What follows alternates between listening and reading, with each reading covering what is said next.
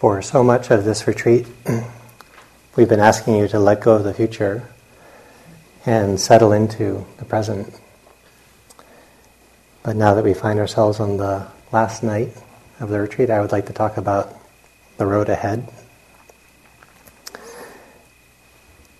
And as Thich Nhat Hanh said, who was a very beloved teacher from the Vietnamese Buddhist tradition, he said the best way to take care of the future is to better take care of the present moment, which is one more way to uh, allow yourself to be recollected in the present, even as you face the understanding that um, time does flow on, and anything that has a beginning has an ending. And since the retreat had a beginning, the retreat has an ending. But we still have time together. We still are in very precious company. And even though the thoughts might um, be gaining some ground because they seem more realistic, they're really, again, just thought. And just as that first night the crickets were chirping, and we came in with busy minds, the crickets are chirping and the minds are speeding up a little bit. And there is some appropriateness to having a mind that can conceive of the future. Um, it is functional. You just don't want to be imprisoned by it. So, knowing how to unplug is very skillful. But so is knowing how to engage and how to um, anticipate some and move forward present moment by present moment with some understanding of what's to come. So a retreat like this is profound, as many of you know. it's challenging, and for a sacred few, it was rewarding. um, and yet, um, it ends up being, you know, a discrete amount of time. And so, what this retreat um, was about, you can see. You can see that it was a lot about a wandering mind welcoming it back home. You might get distracted welcoming it back home, yet over the course of the days, a sinking further in, further into your body, more opening to your heart, more capacity to work with your mind. And for me, this is the developing of a balanced self intimacy. That there's some balance in the mind and the capacity to open up to what's happening. But that balance isn't necessarily uh, withdrawal from oneself.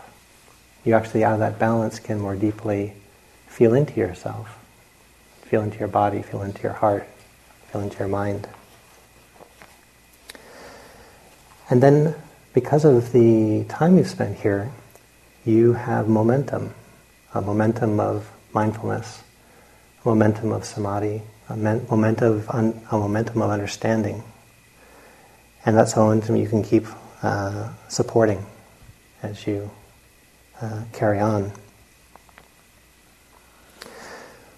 When I was in um, when I was in Burma, I had the opportunity to ordain as a monk, and um, one of the most powerful things about ordaining as a monk is that you not only wear your practice on the inside, but you wear it on the outside. So you can't really um, pretend that you're not um, on your path as you walk out of, the, out of the monastery and you walk through the village. You're kind of held to the same um, standard, whether you're in a monastery or out. As a layperson, you can kind of walk around and look like you're shopping, even though you're feeling really weird. if you happen to be running an errand from a monastery, you just look like a slightly floaty, strange layperson. But when you actually ordain, they expect you. They expect no less of you outside of the monastery as they do inside the monastery. And it's amazing to be held to such a high standard by your culture and then internally as well, even though the conditions have shifted. So, whether I was in downtown Yangon uh, trying to cash a little um, funds to take care of a visa or um, trying to find candles or whatever I was trying to do, or I was in the monastery, um, to these Burmese teachers, it made absolutely no difference. And if you thought there was a difference, you'd be quite scolded. So we have protective conditions. I don't necessarily want this to go on in a direction of making you nervous, but the conditions are slightly less um, protective when we leave here. But the game is still the same. The game is still the same. And so, what if um, the world were Spirit Rock? And not different, not like all of a sudden there's deer everywhere and some, somebody somewhere is cooking for you. but you have five senses, you have emotion and thought. And you have a breath. And you've had a breath since you were born, and you'll have a breath since you'll die. You've had a body since you've been born, you'll have a body since you'll die. You have a home base, and you always have had it. I'm just thinking of um, the Wizard of Oz right now. you could always go home. Um, you always had the power within, and you and you have, you have. We haven't done any. We haven't brought something from some other planet to give you. You've discovered a breath, a body, but an ability to deepen your intimacy. And the challenge with that is that you have to let pleasant things come and go. And you have to be willing to have some intimacy with unpleasant things. That's the only pay of feeling free, of actually developing freedom, is a willingness to kind of let pleasure be there and let it pass as the conditions change.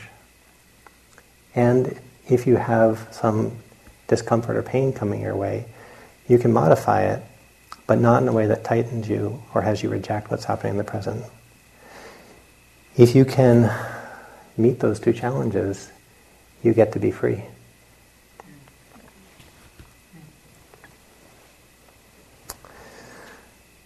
So, this retreat happens in the context of your whole life. And your whole life is an opportunity to further awaken.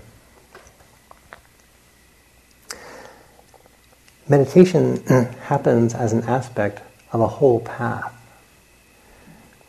And in this particular tradition, we've taken over this gem, this beautiful gem of mindfulness and samadhi and jhanas. and we give a, when we give some support to it with the rest of the path. But really, what we've done beautifully is brought over this meditative capacity and built this beautiful retreat center to give us a chance to feel that. But that diamond happened within the context of a whole path. And that's what we get to live both on retreat and off retreat. So I'd like to talk about the whole path.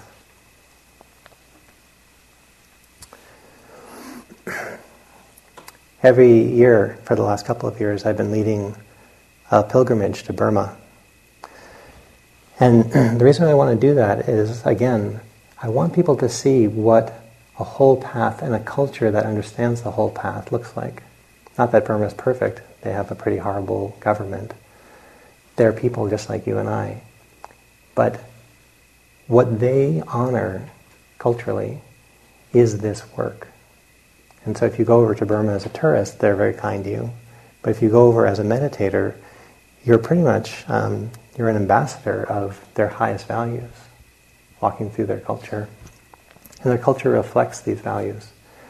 So every morning as people wake up, many people, the first thing they'll do is gather themselves so they can make an offering to the monks and nuns. And the monks and nuns leave their monastery so that even if you're in the busyness of uh, an urban city or you're in some small village, you get a monastic retreat center contact. And that's how you start the day. You start the day recognizing your highest priorities, and you let other things fill in after that.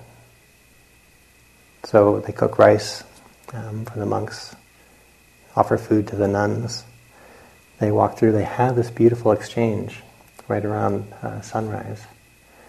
And then everybody goes about their day. In the middle of the capital of, um, of Yangon or Rangoon, there are many um, these beautiful shrines, and traffic is built up around them, so they've become roundabouts, um, these really old pagodas. And you can be walking in the middle of life threatening traffic trying to get to one of these uh, stupas. You walk in, and all of a sudden, it's an oasis right in the middle of this busy town. And you see people very deep in meditation. And you walk around, and they're still there. And you walk around, and they're still there. This is not a little pit stop for them. Like, this is actually their retreat center in the middle of their busy, crazy, uh, chaotic city. There are people in deep, deep, deep states of meditation, deep, deep, deep states of jhana, deep states of realization, sitting there and all the honking and beeping of the cars going around them. So they've done it. They've taken the challenge and they've gotten there. They've gotten to a place where they can sit in the middle of their crazy uh, capital and they settle down like we do and they find this deep release. So they're uh, showing what's, what's possible. So when I take people on pilgrimage, we do visit monasteries. This is much like a monastery. So it's not, you know, it's interesting to see the monasteries and practice there. But those monasteries are held by a culture. They're held by the local villages. There's a whole larger context for them. There's a whole larger context for you all as well, for what this practice can open up and what it can bring as you flow forward.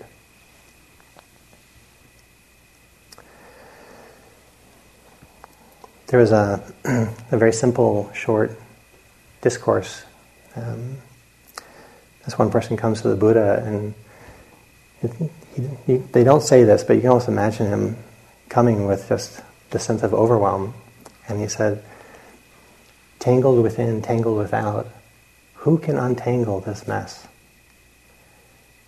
And the Buddha says, Someone who knows about right action someone who knows about wise meditation, someone who's cultivated understanding, they can untangle the tangles within and they can untangle the tangles without. These tangles are, as I've been using the more colloquial uh, phrase, the peas,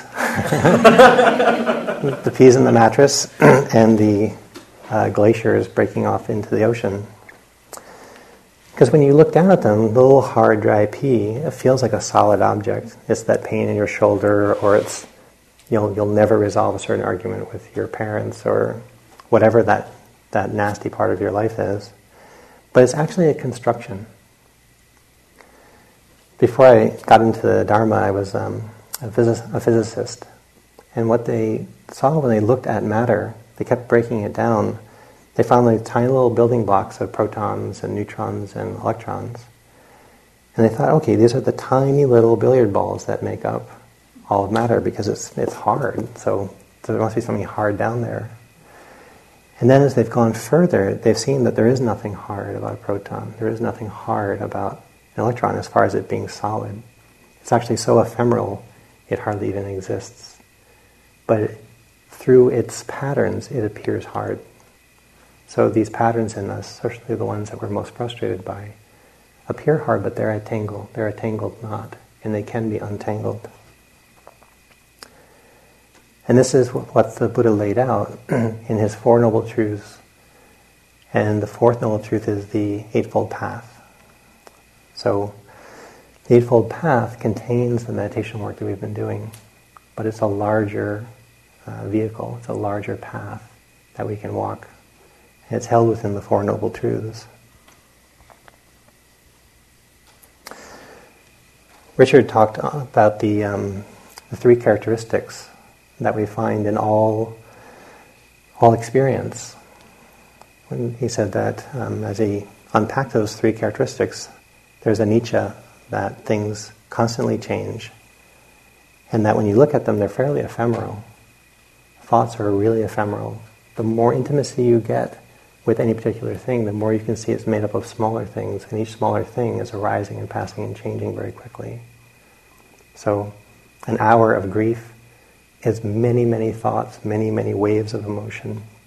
And if you're more intimate with it, you can see each little wave is made up of tiny little wavelets, and each little thought is made of tiny little thoughts, and each image of grief that arises is many images and many things. And so as you deepen your intimacy, anicca becomes more and more obvious.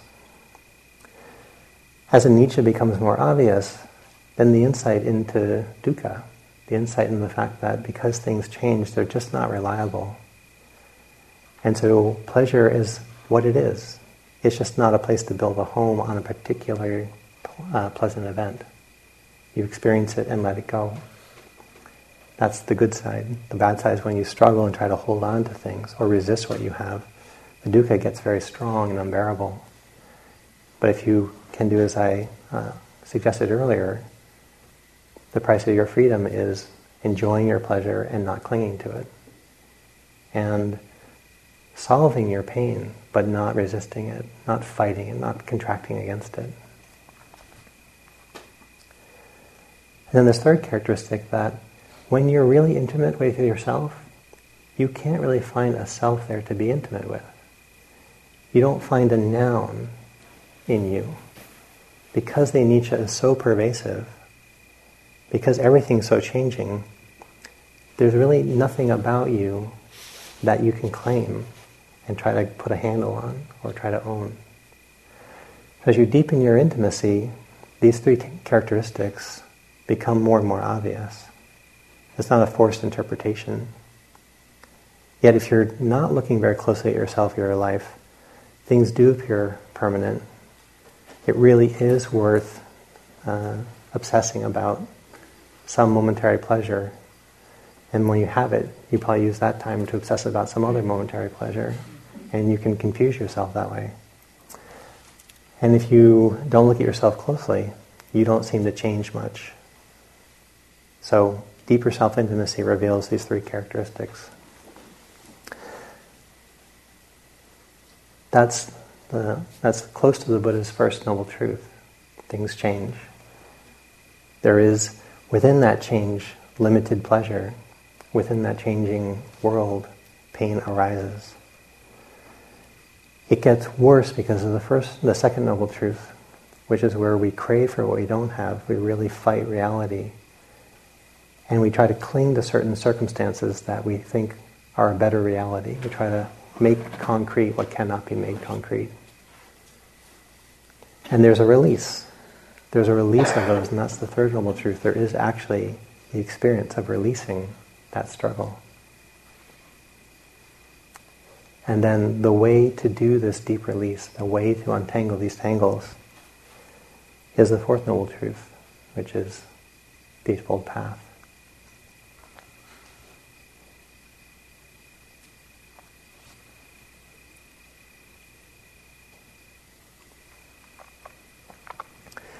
Eightfold Path is sometimes given as a list, and people sometimes try hard to make sense of why the list is in that order. And there's a way of doing that, which is satisfying. But the Eightfold Path is sometimes also pictured as an eight spoke wheel. And so even old um, Buddhist sculptures and paintings have an eight spoke wheel.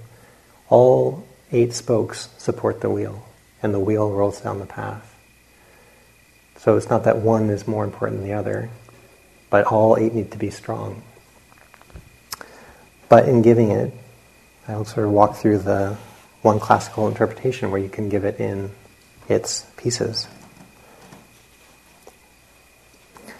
So often the list begins with whatever understanding you have, whatever your conviction is right now, whatever your deepest wisdom is about where um, happiness comes from and what freedom is like. And if you were to try on that reflection about anicca, dukkha, and anatta, this changing nature, the limits of pleasure in a changing uh, world, ever changing world, and in the not so contracted, static self, a self that's constantly evolving.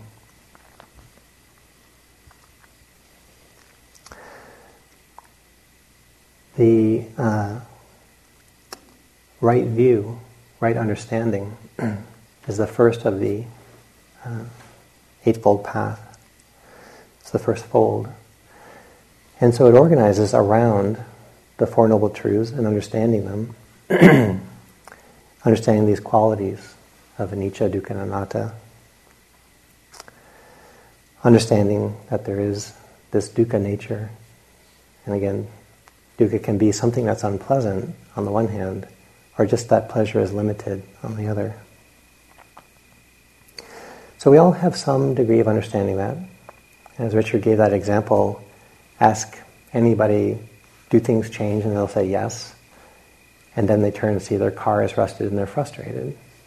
it's like, well, you know things are going to change. You know metal rusts. So why are you frustrated? Well, I didn't want it to happen to me. so it's the deepening in your ability to actually live in accord with these truths that leads to freedom. So we have the understanding, but we have to, it has to be more experiential. We have to live from them. The second fold is with that understanding, where do we head? How do we apply that understanding? How do we live from that understanding? And there are three guiding principles in this right intention. Right intention is sort of how the wisdom of understanding begins to guide us. And there are three uh, three guiding principles in right intention. So, if your mind gets exhausted by there being lists and then embedded lists within lists, you can let this flow over you uh, like a river. Uh, you can secretly tune into that cricket and thank God it was there. or let any part of this wash in through you and see, again, if you just get the impression of it. Um, that's one thing. You also might walk away with uh, the tangible pieces. And it's being recorded if you wanted to review it later. so that's as much as I can save you from going through this. The guiding in right intention, which is the second fold, is there are three guides. One is about renunciation, one is about increasing our loving capacity, and one is about really letting go of anything that causes harm.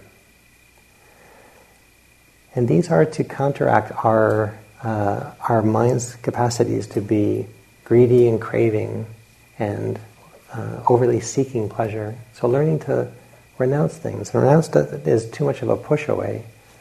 Really, we're just letting things be. This is a very nice bell right here. I don't have a bell like this at home.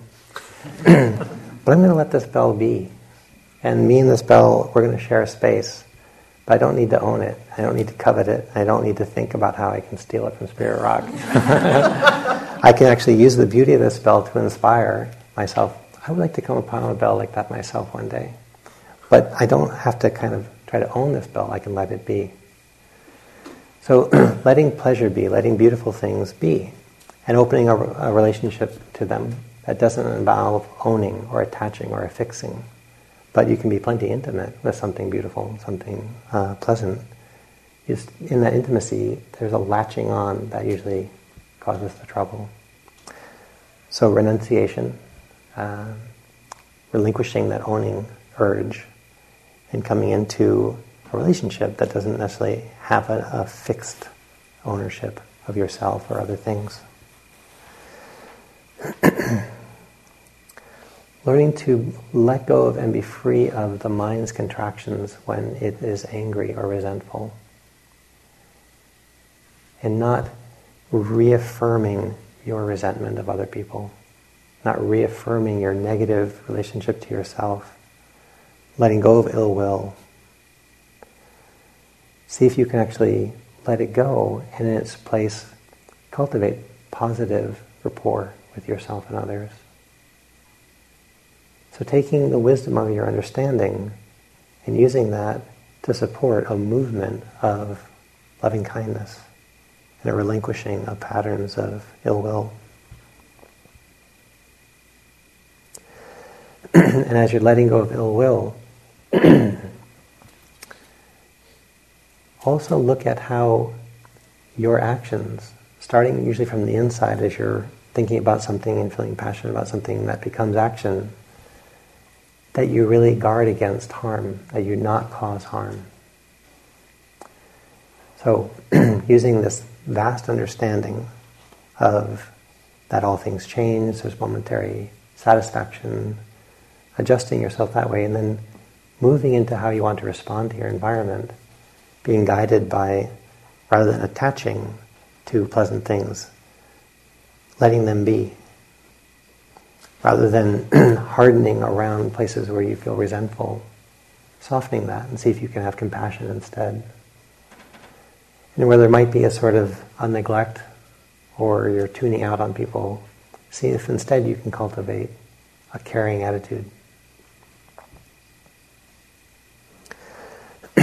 As these intentions move into actual actions, so more than just the desire to move forward, the desire to feel love, desire to let go of this inner hatred or resentment that might, you might be cultivating. Coming into action. And so this is what a lot of people will be doing as we leave the retreat center. There's going to be a lot of activity. Sitting here is an activity, walking is an activity, and you've been doing that.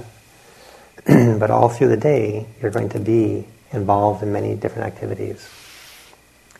And so this is how the path becomes quite broad as you actually move through your life, considering the actions you're taking and seeing if they're in accord with your wisdom, if they're in accord with love, if they're in accord with non harming, and if they're in accord with uh, non fixation on pleasure. so, in coming in, there are micro lists within the larger list. And these, these pull out the precepts that we took on the first night. And so, as we consider our actions, if we were to consider the precepts, that's a lot of the reflection that you'll have as you move through the world.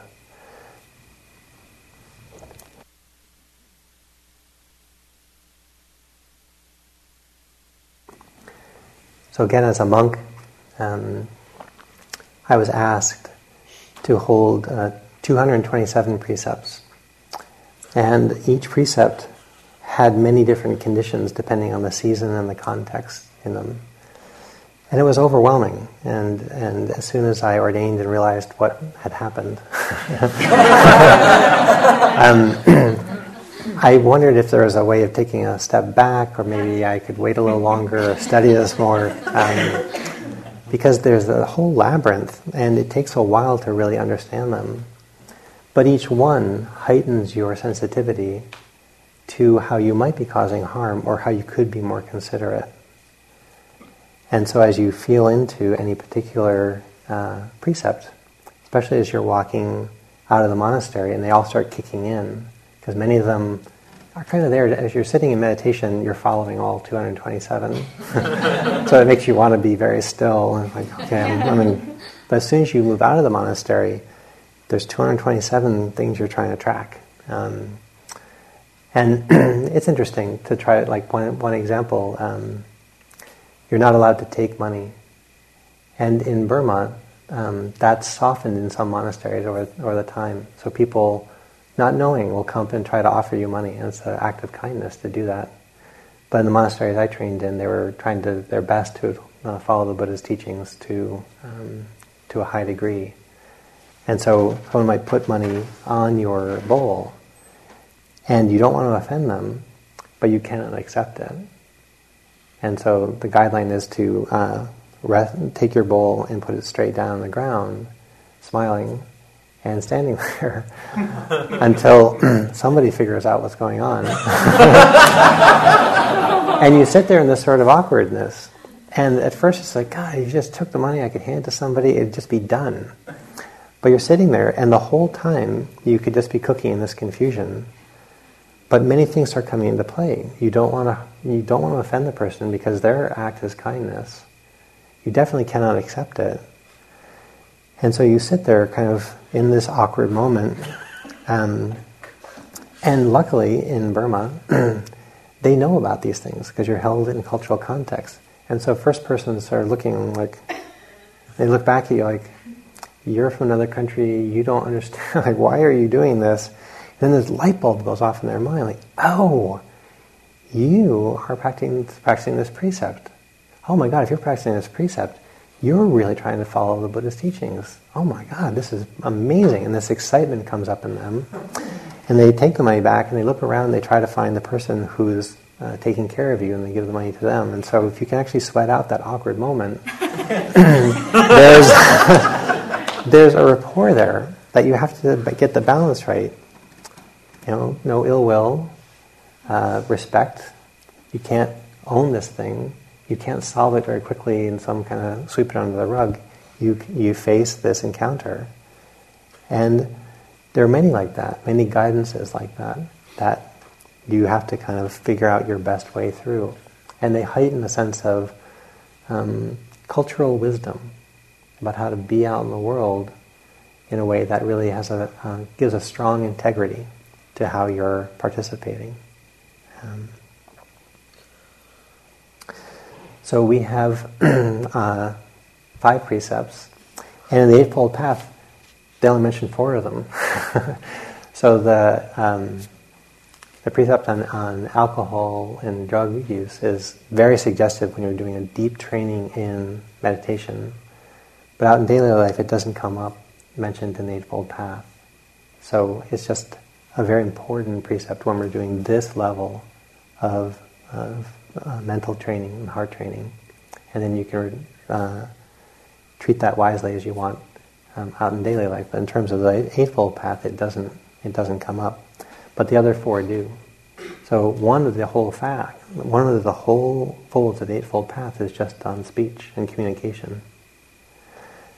How many of you wish you could unsend an email that you sent because it felt so good to dump whatever you were dumping out on a, out on text and press send, and then realize, oh my God, that went out. So, not getting a lot of laughter, so maybe that's not like a big thing for you guys, but I definitely have some email things that like it felt good in the moment and it didn't play out well. And from that, I now have a precept check in my in my mind, like, do I want to put this in motion? Oh yeah, I definitely want to put like, hmm. do you really want to put this in motion? This energy, this, and if I wait, a day, especially on an angry email or something like that, I can see all the constructions that felt really good at the time, but they're harmful. And I can actually write something much more skillful if I give it a little time. But if I, that's the sort of the weighted out one. The other is just checking into your heart, and is it open and flowing? And are you really considering yourself and the other being well before you send that communication? there's a lot in how we relate and how we build rapport with each other through body language, through spoken word, through um, written language. There's a lot about communication.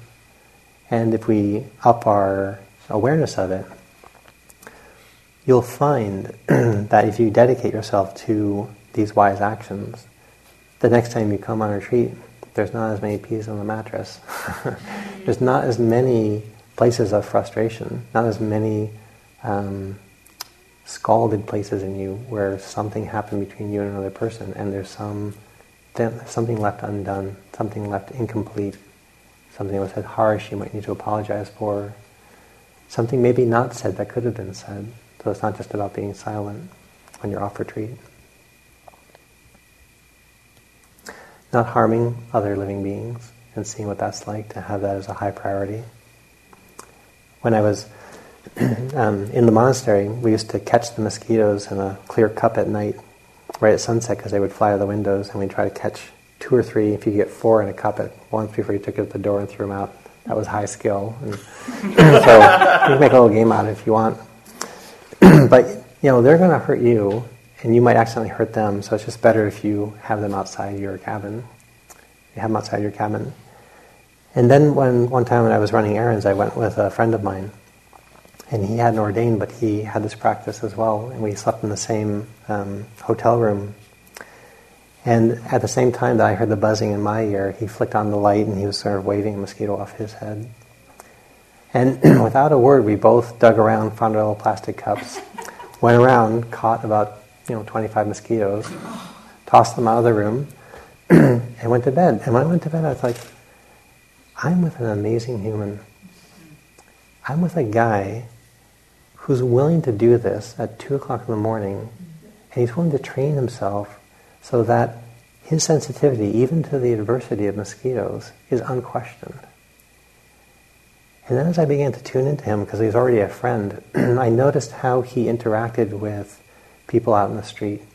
I noticed when it came to any type of money exchange, because he was a layperson, the kindness, the eye contact, the consideration. And it's like, I'm with a holy person. And he's just a friend that, you know, I thought he was a great guy, but um, I was looking at the consciousness he had as he moved through the world, motivated by love, motivated by non-harming, and motivated by non-greed. And so that actually manifested out in his actions. and so the, the, road ahead is uh, hopefully you'll be in your body, and hopefully you'll be feeling your breath, and hopefully you'll be in the present moment. But you'll be guided by compassionate action. And you can just bring your harming to an end. That's beautiful. But you can also bring your love to a more passionate extent, your generosity, your care for others. That's also the opening of the heart, the opening of the mind. The increased intimacy is not just in your own body, but you become more intimate with your environment. I worked in a homeless shelter for a number of years.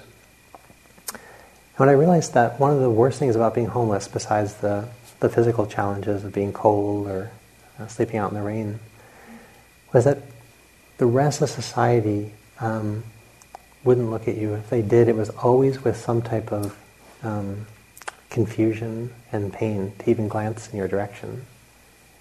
And so now, um, when I was living in San Francisco, there are many homeless people, and I don't have a solution, but they're definitely people I care about. And I have a friend who lives um, uh, up north of here, and she said it's just so wearing for her to come into the city because she can't stand to see the homeless people. It breaks her heart. and my response to her is, well, they're just as homeless whether you come down or not. so if you could come down and have your heart broken, at least somebody had a heartbreak over the fact that they were, that you were homeless or they were homeless, and someone actually felt some of the pain you're in and I don't have a solution for homelessness, but I'm willing to feel the pain and acknowledge the pain that they're in. And it's amazing how human that makes them and how much of their own humanity homeless people regain when they're not swept off stage because it's awkward.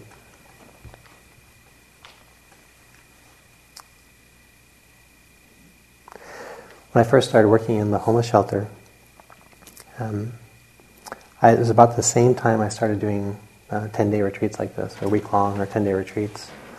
and so I would have to go to work tomorrow. I'd have to go right in there. I'm like, oh my God, I spent all this time, you know, opening up and kind of being really intimate. But I have to go to this intense shelter where the phones are ringing and the police are bringing someone to the door and all this you know, family trouble and people are in really rough shape, you know, teenagers who are homeless. But I found that when I would go in, I, would, I, I could actually be powerful enough to be vulnerable enough to look someone in the eye. And that that capacity evaporated over time because I would protect myself more. And by protecting myself more, I would talk to people, but there'd be a little bit more social armoring up. And I would go in fresh off retreat, I definitely would feel a lot. It'd be overwhelming. The phone, the kids, the police, all that. Really overwhelming. But I would have a type of momentum that could hold me in that overwhelm. And what I found is that the kids in the shelter, when they would come in, they would trust me really quick. And I could actually get to a level of rapport with them without even trying within minutes because I was just exuding a sense of like, okay, this guy is not, this guy is such a, you know, floating, open being that I don't fear him. He's a little odd, but you know, he's he's got no harm. There's nothing about him that's harmful. And so I'd watch kids really de-escalate around me, and I could have beautiful conversations with them.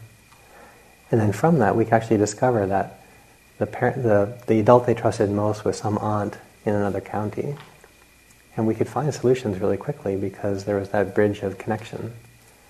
And it was just because I didn't have so much ego armoring up.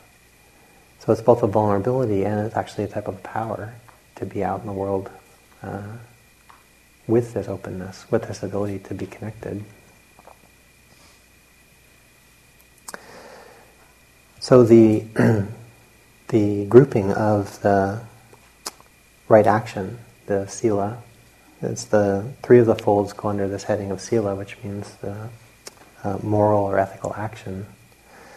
Our right speech, uh, the precepts of non-harming, um, not stealing, and not harming through sexuality. And then the third in that is right livelihood. So if you look at the uh, what you do with your week and how you take care of yourself in terms of your outer life, maybe your job or your vocation, if you're a student, that has a big impact over the state of your heart and mind. So when I was a physicist, um, I was very intellectual, and I didn't spend a lot of time um, exploring my heart. So when I would go on retreat, I would basically think for 10 days, because that's the lifestyle I'd come from. And after 10 days, it would slow down, and I'd find my body and find my heart towards the end of the retreat. And it wasn't a bad lifestyle, but the patterns I came into the retreat with reflected the patterns of my lifestyle. And so if you look at how you're living back home, that is somewhat of a reflection of the patterns you're going to be cultivating. And not all of us have uh, uh, as much choice as we'd like over living the lifestyle we'd like, but we do have some. So thinking about your livelihood, thinking about how you go about your day, how you go about your week, how you go about your month, and what you're cultivating inside and outside in that form of livelihood it starts off livelihood of just mainly about income, but as you explore it, it becomes your whole way of being. Do you drive a car, take bus or bicycle, or do you walk? That's a type of livelihood issue. And do you know your neighbors? That's a kind of communal livelihood. Um, how are you taking care of yourself? What are your patterns?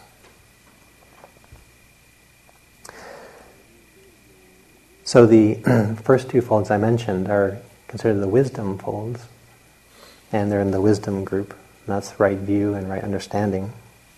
I'm sorry, right, uh, right view and right intention. The next three were speech, uh, wise action of those other three precepts, and then livelihood. And then the next three are considered more in the, the realm of meditation and to um, have a good daily practice but also to be mindful and present as you go about your life is a great boon to how you move forward. One of the folds in this meditative path is keep reflecting on what's happening in your heart, what's happening in your mind, and do you think it's skillful? And if it's not, how could you shift your mind, shift your heart, if you, what's happening there is not skillful? Do you need to settle in and understand things better? Why am I angry, for example? Or can you put the anger down for a moment and open something else up in its place? Can you substitute something instead of the anger or the fear if something unskillful is arising? Or can you bring about beautiful states of heart and mind, just like we've done here, when I say open up to a sense of well-being? Can you open that up all through your day when you're out and about driving, going to work, coming home? Can you keep cultivating that? The seventh fold of the eightfold path is mindfulness, and we've talked a lot about that experience, a lot about that. Just being more and more intimate with things as they are, being more and more intimate with what it's like to be inside your body being more and more intimate with what it's like to feel your emotions, understand your mental states, understand the content of your thoughts. You want to uh, deepen and broaden your self intimacy so that you feel all that's going on. And from that feeling, if there's areas of pain, you'll want to address them. It's much better than being numb or not looking. So increasing your capacity to be mindful in your everyday life. That one factor that uh, Richard mentioned when he mentioned um, four foundations of mindfulness, if your experience is pleasant, unpleasant, or neutral, it's really worth noticing that. Because if it's pleasant, you're probably getting, you, you stand the chance of getting hung up in attachment. If it's unpleasant, you probably will get hung up in rejecting it somehow. And if it's neutral, you'll probably get hung up by getting bored or checking out. so it's also something to check as you go through your day. If you've heard me give um, a talk like this before, there was a time in a cafe where I was really getting hung up on a cookie. And it was a beautiful day in the, in the cafe, but they changed brands of cookie. and because I actually was tracking what was going on, I was sifting through my experience. I was able to find the hook that was destroying my, my ease of being that afternoon was that this chocolate chip cookie wasn't the same brand that I had been enjoying before. Without knowing it, I attached to it. But that attachment was really starting to agitate me because I couldn't deal with this new cookie. and this is after a year of being a monk in Burma, with you know battling mosquitoes, and um, I almost went down over a cookie. So it happens. It happens. And the eightfold of the eightfold path is deepening and honoring your samadhi, deepening and honoring your ability to be absorbed. And out in daily life, you may or may not be able to be absorbed in your breath. But if you can take time to recognize the beauty that is around you, that's a good place to do moments of, of absorption. And it's not this meditative absorption that you can get maybe on a retreat. But don't just sort of fly by a beautiful sunset. Don't fly by the flowers in your neighborhood. Don't fly by the meal you're eating. Stop and actually receive it. It's really nourishing, not just the food in your body, but taking care of yourself. So finding this type of um, gathering, how to gather yourself out in the hecticness of everyday life. It's, it's important for your nervous system. It's important for your body. It's important for your mind. Periods of meditation at, at home are really important as well. You can do that. You'll find you can do it throughout the day if you have a good daily practice. But this is the road ahead. this is sort of what we get to do. And I had a, um, a friend tell me once, and I said, you know, I get sometimes nervous when I'm uh, going to do public speaking. And she said, um, take all that energy and use it for the talk. And I was like, well, I usually I'm trying to calm the energy down so I can give the talk. And she said, no, then it's a flat talk. You're getting all this energy revving so that you can actually share it. and so if you have any type of energy that feels like anxiety or apprehension about the great road ahead as you uh, move on from the retreat. Use that energy as, a, as that's what's bubbling up in you to meet that challenge. You don't meet it by toughening up, you meet it by the courage to be vulnerable and connected and take each moment, moment by moment, breath by breath. And then the world is your sacred retreat center. And it's as sacred as you can understand it. This is not the sacred place, and the other place, whatever, is non sacred. It's one of the beauties when people held me to that high standard of being a monk. The benefit was I didn't get sloppy, and by not being sloppy, there wasn't a place that wasn't truly profound to be. And I had the extra challenge of disrobing for health reasons. And then the world wasn't holding me to this high standard. But I hold me to that high standard because I want to be free. So if you want to be free, if you want to untangle your tangles, hold yourself to your highest standard, not perfectionism, but deepening your self-intimacy and not resisting the challenges that come, not clinging to the pleasures that you have, but letting them flow by. And then finding this freedom that deepens and expands until it's finally complete. The road ahead actually leads to a full completion of your freedom. And it's laid out in these teachings of the Four Noble Truths and the Eightfold Path. So, with that, I offer you my greatest heart's blessing. Let's sit for a moment. Let this settle.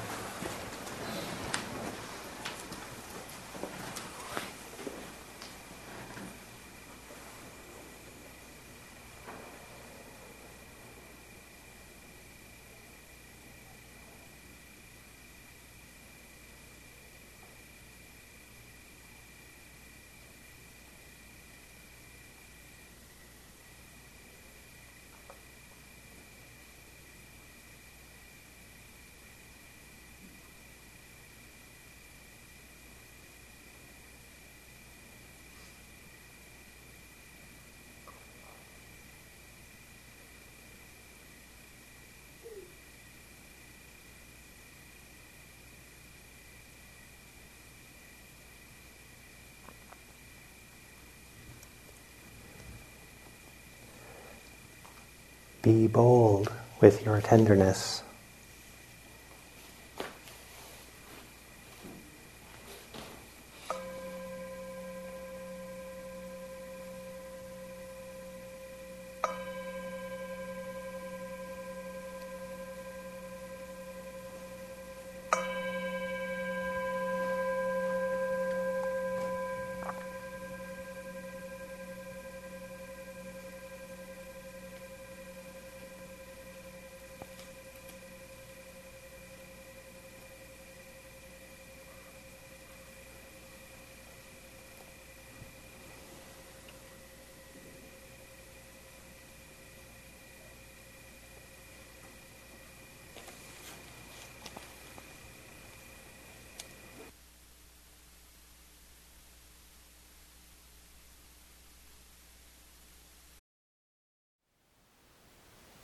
Thank you for listening.